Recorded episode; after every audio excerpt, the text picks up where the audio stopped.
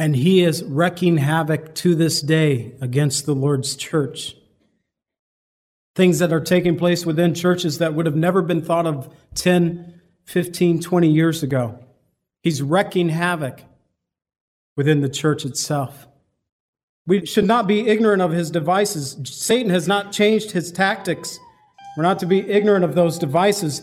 He desires to shake us, but we can stand firm when we stand firm on Christ alone and only him.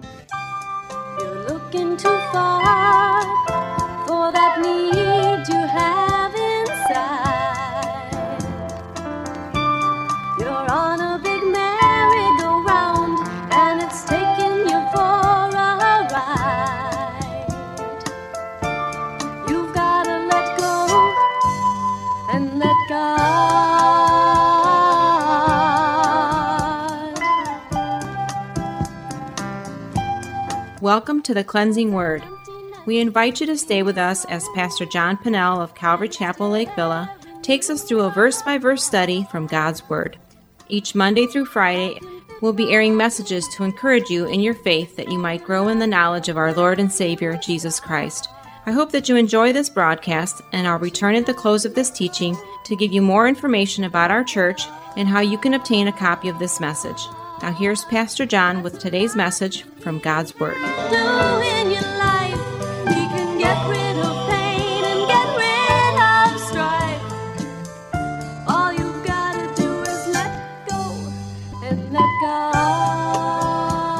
First Thessalonians chapter 3 and talking about standing firm or standing fast today. As Paul says to us in verse 8, For now we live if you stand fast in the Lord. As we closed with this verse of scripture from Luke 6 47 last week, saying, Whoever comes to me and hears my sayings and does them, I will show you whom he's like. Verse 48. He is like a man building a house who dug deep and laid the foundation on the rock. And when the flood arose and the stream beat vehemently against the house, it could not be shaken, for there it was founded upon the rock and the necessity for us to be founded upon the rock of Jesus Christ because the storms are going to come. And it's only with Jesus that we are able to stand. Why was Paul so nervous for this young church? Now, he'd only been gone maybe less than a year before he sent Timothy back. Well, we know that he wrote this on the second missionary journey. It, he began the second missionary journey around AD 49. This is around AD 51, 52 when he's writing this. He hadn't been gone very long. But why was Paul so concerned? I believe he was so concerned because he knew who his adversary was. He knew who he was fighting against in this world. In verse 5, it tells us, For this reason, when I could no longer endure it, I sent to know your faith, lest by some means the tempter had tempted you and our labor might be in vain. He knew who their adversaries were. It's people, quite often. But behind the people often is Satan and his followers. Coming against the young church there, he was wondering if they were still standing fast. I've been reading through this book. It's only five chapters long. It's easy to sit down and just read through it over and over again. And I've been doing it now for a couple of months. And this morning, as I was reading through chapter three again, I realized this word faith standing out. It's amazing how the Lord can continue to teach you through his word when you've read it, you know, some 20, some 30, some 40, some 50 times, and suddenly something else pops out at you. And here in this chapter alone, he was concerned in verse 2 about their faith. In verse 5, again, he mentions, I sent to know your faith. As Timothy comes back he shares of their, verse 6, their faith and love. In verse 7, they were comforted concerning your faith. In verse 10, we want to come and see you to perfect what is lacking in your faith. That he was concerned about their faith. Over and over again, that word is, is mentioned here. He's wanting to see them strengthened upon that solid rock of Jesus Christ, standing firm because he knows his adversary, his adversary, Satan, the devil mentioned throughout Scripture. At one point, Paul will say, I do not want you to be ignorant in 2 Corinthians 11. I don't want you to be ignorant of Satan's devices. But I fear today in the church, there are many who are ignorant of Satan's devices in the church. He's not changed. Through the years, Satan's devices haven't changed at all, and we can see that as we kind of rehearse through some of these things where Satan has, has interjected in people's lives. There in the garden, Genesis chapter 3, the fall of man. The scripture tells us in verse 1 the serpent was more cunning than any of the beasts of the field. I've often thought of why he came in guise of the beast. And then this morning it kind of dawned on me well, he couldn't have come in the guise of any man because there was only Adam and Eve there in the garden. They, they were the creation. Adam and Eve, the children would come from them. They knew it was their family. They knew everybody on the face of the earth. And at that point, just the two of them. And so if he would have came as a man, they would have thought something suspicious. But he came as a serpent. And Eve was deceived by the craftiness of the serpent. She ate of the forbidden fruit of the tree of the knowledge of good and evil and gave it to her husband Adam, who was with her. Later on in Second Corinthians, I believe it is, where Paul says, Man wasn't deceived, but the woman, Eve, was deceived. And so that tells us that Adam knowingly ate the fruit. He knew what it would cost him. He knowingly disobeyed the word of God. And it was the serpent who did that, who brought the thought into their mind. And it was the Lord who came and shed the blood of the Lamb, I believe, to make a covering for them, to cover their nakedness, that they could stand and be covered again physically and spiritually in faith with the Lord. In 1 Chronicles 21, verses 1 and 2, we read that Satan stood up against Israel and caused David to number the people. I think what's so bad about a census? Our nation does a census all the time. What's wrong with that, John? Well, it was an issue of faith. The Lord didn't want David to count his people because in counting his people, he was measuring how strong a nation they were when they went out to battle. How many soldiers do I have? How strong is our army? How big is it? And he was getting David to rely upon the flesh instead of relying upon the Lord. David's best friend, Jonathan, while he was living, was a man of great faith who said to his armor bearer, The Lord can save with many or with few, perhaps saying that he would choose to save with me and you this day. And as you know that story, they went forth and slew 20 Philistines in a field of about a half acre lot. And the battle was swung that day as Israel joined in. But it was Satan who stood up against the people of Israel by getting their king David to number the people. And David repented and stood firm upon that solid rock once again. In Job 1 and 2, we find an interesting story because we know the story of Job and all the afflictions that he went through, but it was Satan who was behind it all. And in Job 1 and 2, we see this heavenly picture of when the sons of God were standing before the Lord, Satan was there among them. Do you realize at this point, Satan still has access to the Father? Scripture calls him the accuser of the brethren, and that's exactly what he was doing with Job. And the Lord said, Have you considered my servant Job? And Satan said, Yeah, you've built this hedge of protection around him. I can't go near him. Take down that hedge. Let me harm him. Let me bring harm to his family, his goods, his wealth, and he'll curse you. As we know the story, although he lost everything, even his children and even his physical health, he never cursed the Lord. Now, the Lord was working through Job, through that book, but we find Satan was behind it. I found it interesting that it, it said this of Satan Satan, where you been? He responded back to the Lord, saying, I was going to and fro, back and forth on the face of the whole earth. We have a verse of scripture in Second Chronicles 16, 17 that tells us that the Spirit of God goes to and fro throughout the whole earth, looking for a man he can show himself strong in, looking for a woman, someone who he can just show himself strong in. He's looking for people of faith. But we also see Satan as is going to and fro, back and forth. He's looking to see who he can mess with. Zechariah 3:1, the Lord showed Zechariah a vision. And now it's Joshua the high priest standing before the throne of God and Satan standing at his right hand to accuse him before God.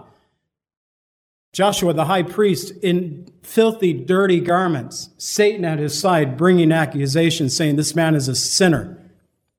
He doesn't deserve your salvation. And in that story, we see that the Lord takes off and says, Strip off his filthy garments and give him a robe.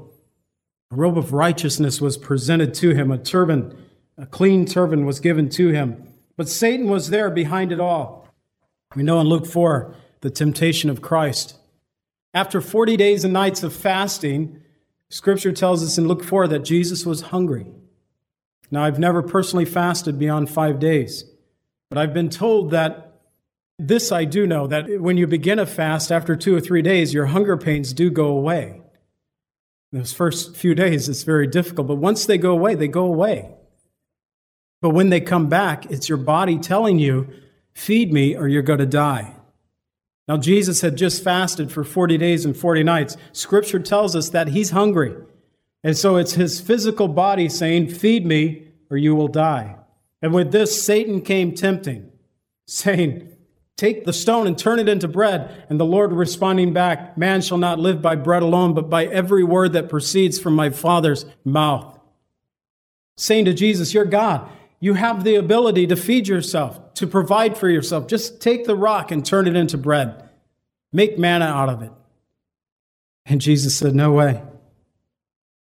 Man shall not live by bread alone. But then he took him on a a high mountaintop, showed him all the kingdoms of the earth, and said, All these will be yours if you'll simply bow down and worship me. Now, why didn't Jesus say to Satan, You don't own this world? What do you mean? You'll give them to me if I bow down and worship you. I believe that there in the garden, when Adam fell into sin, he also forfeited the right to the dominion of this earth. And he forfeited it into the hands of Satan. Satan, now the Lord over this earth, the ruler of this earth, the prince of this earth. And Jesus Christ came to redeem not only mankind, but to redeem the earth back to the Father. And Jesus responding again to Satan, saying, You shall worship the Lord your God, and him only you shall serve. And then finally, knowing why Jesus came, that he was the Messiah, and that it was necessary for the Messiah to reveal himself to people, to Israel. He took him to the high place, the pinnacle of the temple, scripture tells us, and said, Jump. For scripture has said he has given his angels charge over you, saying that they won't even allow your foot to be dashed on a stone. So he's basically saying, Jesus, according to the word of God, if you jump from this place, the angels are going to protect you. You're just going to kind of float down. And when people see that, well, they're going to worship you. And Jesus responded and said, You shall not tempt the Lord your God. Do you see how Jesus responded back to Satan every time? He was using the Word of God. Every time he used the Word of God. And at that point, Satan left him for a season. He would return and deal with Christ again and tempt him ultimately there on the cross. But he left for a season. We need to be people who knows who our adversary is, Satan. But we also need to be people who know how to use the Word of God to help us stand firm when the temptations come. Jesus stood firm because he stood firm upon his Father's word. Interesting, in Luke 22 31, we find that Jesus says to Peter that Satan has asked for you. He has asked for you to sift you like wheat. And we know this to be the time of Peter's denial against Christ, there after Jesus was arrested, and as Peter denied him three times. But this picture of Satan asking for Peter, I want to sift him like wheat. Can you picture that big sifter in the hands of the supernatural and, and Peter being tossed through and fro, trying to shake up his life? And he shook him for a season. But Peter was able to stand firm because he was built upon that solid foundation of Jesus Christ. 2 Corinthians 11:3 Paul warns of the craftiness of Satan who deceived Eve. We need to be careful of that. There he said in verse 14, Satan himself transforms himself into angels of light. He can look like a brother, he can look like a sister, he can look like a, an angel. Whatever it takes to bring the deception on. Ephesians 6, Paul writes to us that we are to put on the whole armor of God that we would be able to stand against the wiles of the devil. The whole armor of God. To put on the helmet of salvation, the breastplate of righteousness, the sword of the Spirit, the shield of faith, the belt of truth, the feet fitted with the gospel of peace. And when you have all these devices on, it tells you to stand. to stand firm against the wiles of the devil, but to stand firm. It's not an armament of retreat. It's covering your front side. You need to be ready when Satan comes. Paul warns Timothy in 2 Timothy 2 25 and 26 to escape the snares of the devil. Hey, it's a trap. Be careful. Every time I go on the internet, I know there's traps out there trying to suck me in. We'll talk about this a little bit more so next week with this sexual purity. But right now, I need to change my web address because somebody's got our number and I throw away about 10 to 15 to 20 emails a day. They're just people I don't know but most of them are trying to, they've got my number, I've been tagged, and I got that cleaned up at the house. It's not here at the church yet, but my address has been compromised. And it's a snare, it's a trap. And I know if I go there that it, will entangle me, it will ensnare me. I'm in danger of going down. And so Paul warns Timothy, he's warning us to be careful. Peter warns us in 1 Peter 5 8, saying, Be sober, be vigilant, because your adversary, the devil, walks about like a roaring lion, seeking whom he may devour. Revelation 12 9, he's referred to as the deceiver of the whole world. 2 Corinthians 2:11 Paul says I don't want you to be ignorant of Satan's devices. And we are so ignorant of these things. Paul was nervous because he knew who his adversary was.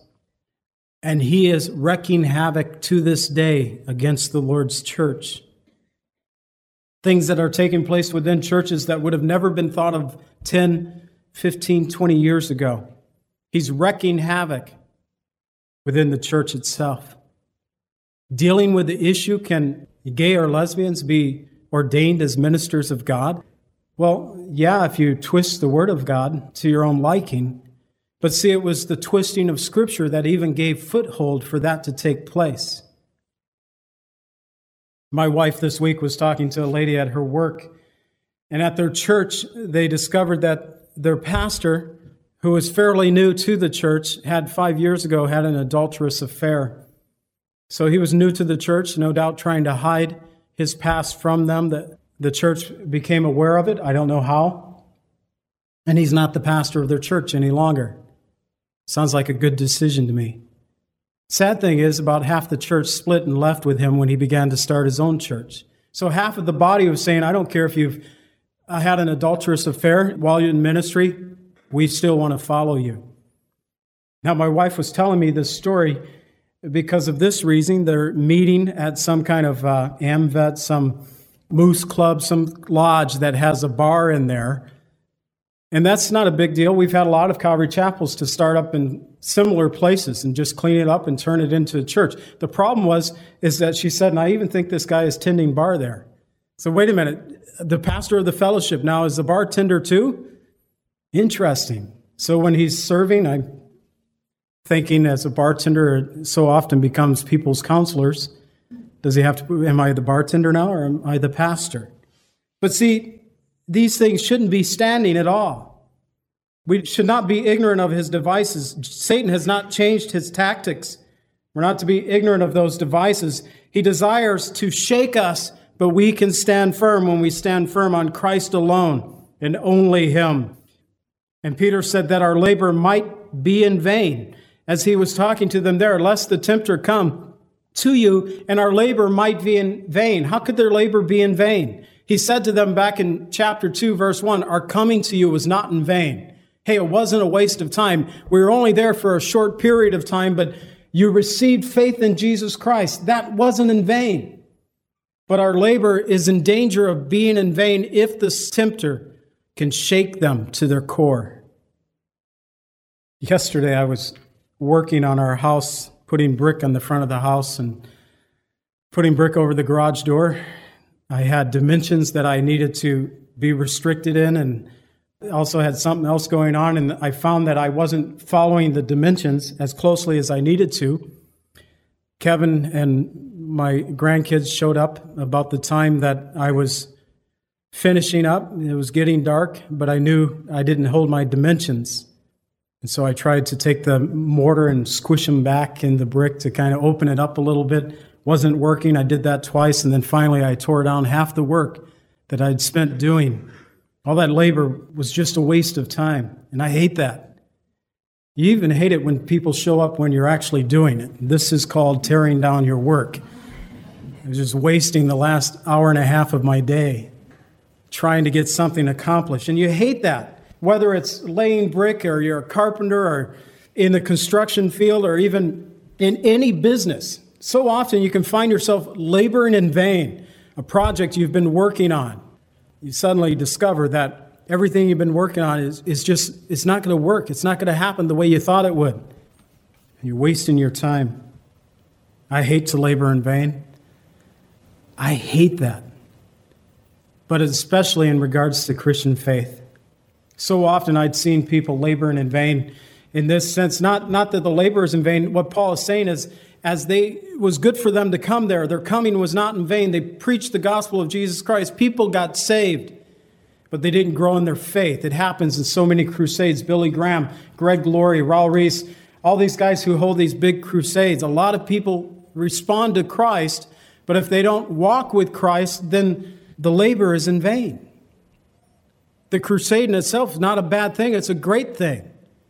But if there's not a continual growing relationship with that individual, with the Lord, then the labor is in vain.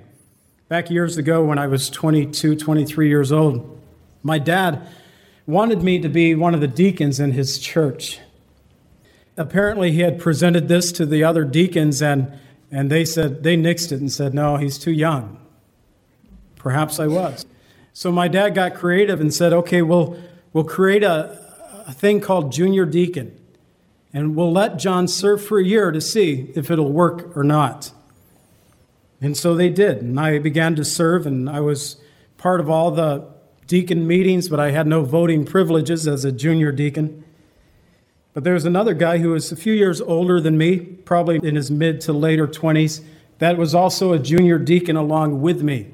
It was during that year that his father got cancer and died. And this guy's faith was shook to the core. A couple of years ago, his daughter was here in our fellowship for one Sunday. Happened to be just that Sunday was our vacation Bible school celebration. And so I think that year I was, I forget what character I was dressed up as, but it just happened to be that day. But I was able to speak with her later and share with her and and she said at one point, I remember our family when I was little, we used to always go to church, and then suddenly it just stopped. And I never knew the reason why. And I said, I know exactly why. I said, You see, the year that your grandfather got cancer and died, your dad prayed a prayer to the Lord saying, If you'll heal my dad, I'll serve you the rest of my life. Now, God chose to take this man home. And when he took this man home, this guy's faith was shook to its core. To this date, he's not in any fellowship. He's not walking with the Lord. I think he still believes. But the labor that had been put into him, it's all in vain. As I look back on that, that's laboring in vain. This guy had so much potential. He was a musician, he was a songwriter. There was so much potential. And all that labor now in vain. It's my prayer that one day he will realize this for himself and can return to the Lord. But you know, that's been 23 years, 24 years ago. And just think about all the years that have been wasted. Hey, the guy's in his 50s now. His time on this earth is, well, let's face it, he's got a lot more years behind him than he does before him. The danger of laboring in vain. Father, you know our hearts. And as we are silent here before you this morning, Lord, it's my prayer that each person here, first and foremost, knows you, has put their faith in you, and they are now building their life upon that firm foundation. But we also know, Lord, that we have an adversary, Satan. And it could be, Lord, in the heavenlies, once we stand before you, we'll read in a book where Satan stood before you one day and asked about John and Lily, and perhaps someone else here. And you had said to him, Have you considered my servant John? Have you considered my servant Lily? And you allowed us to go through, just as Satan asked for Peter. Lord, it's my prayer that we would be built so firmly upon your word, and upon our salvation, upon that rock, Lord Jesus, which is you, that though the storms of life may come against us, we will not be shook to fall away, but be a people who stand fast in our faith. May we be a people who continue to grow in our faith always. We ask in Jesus' name, amen.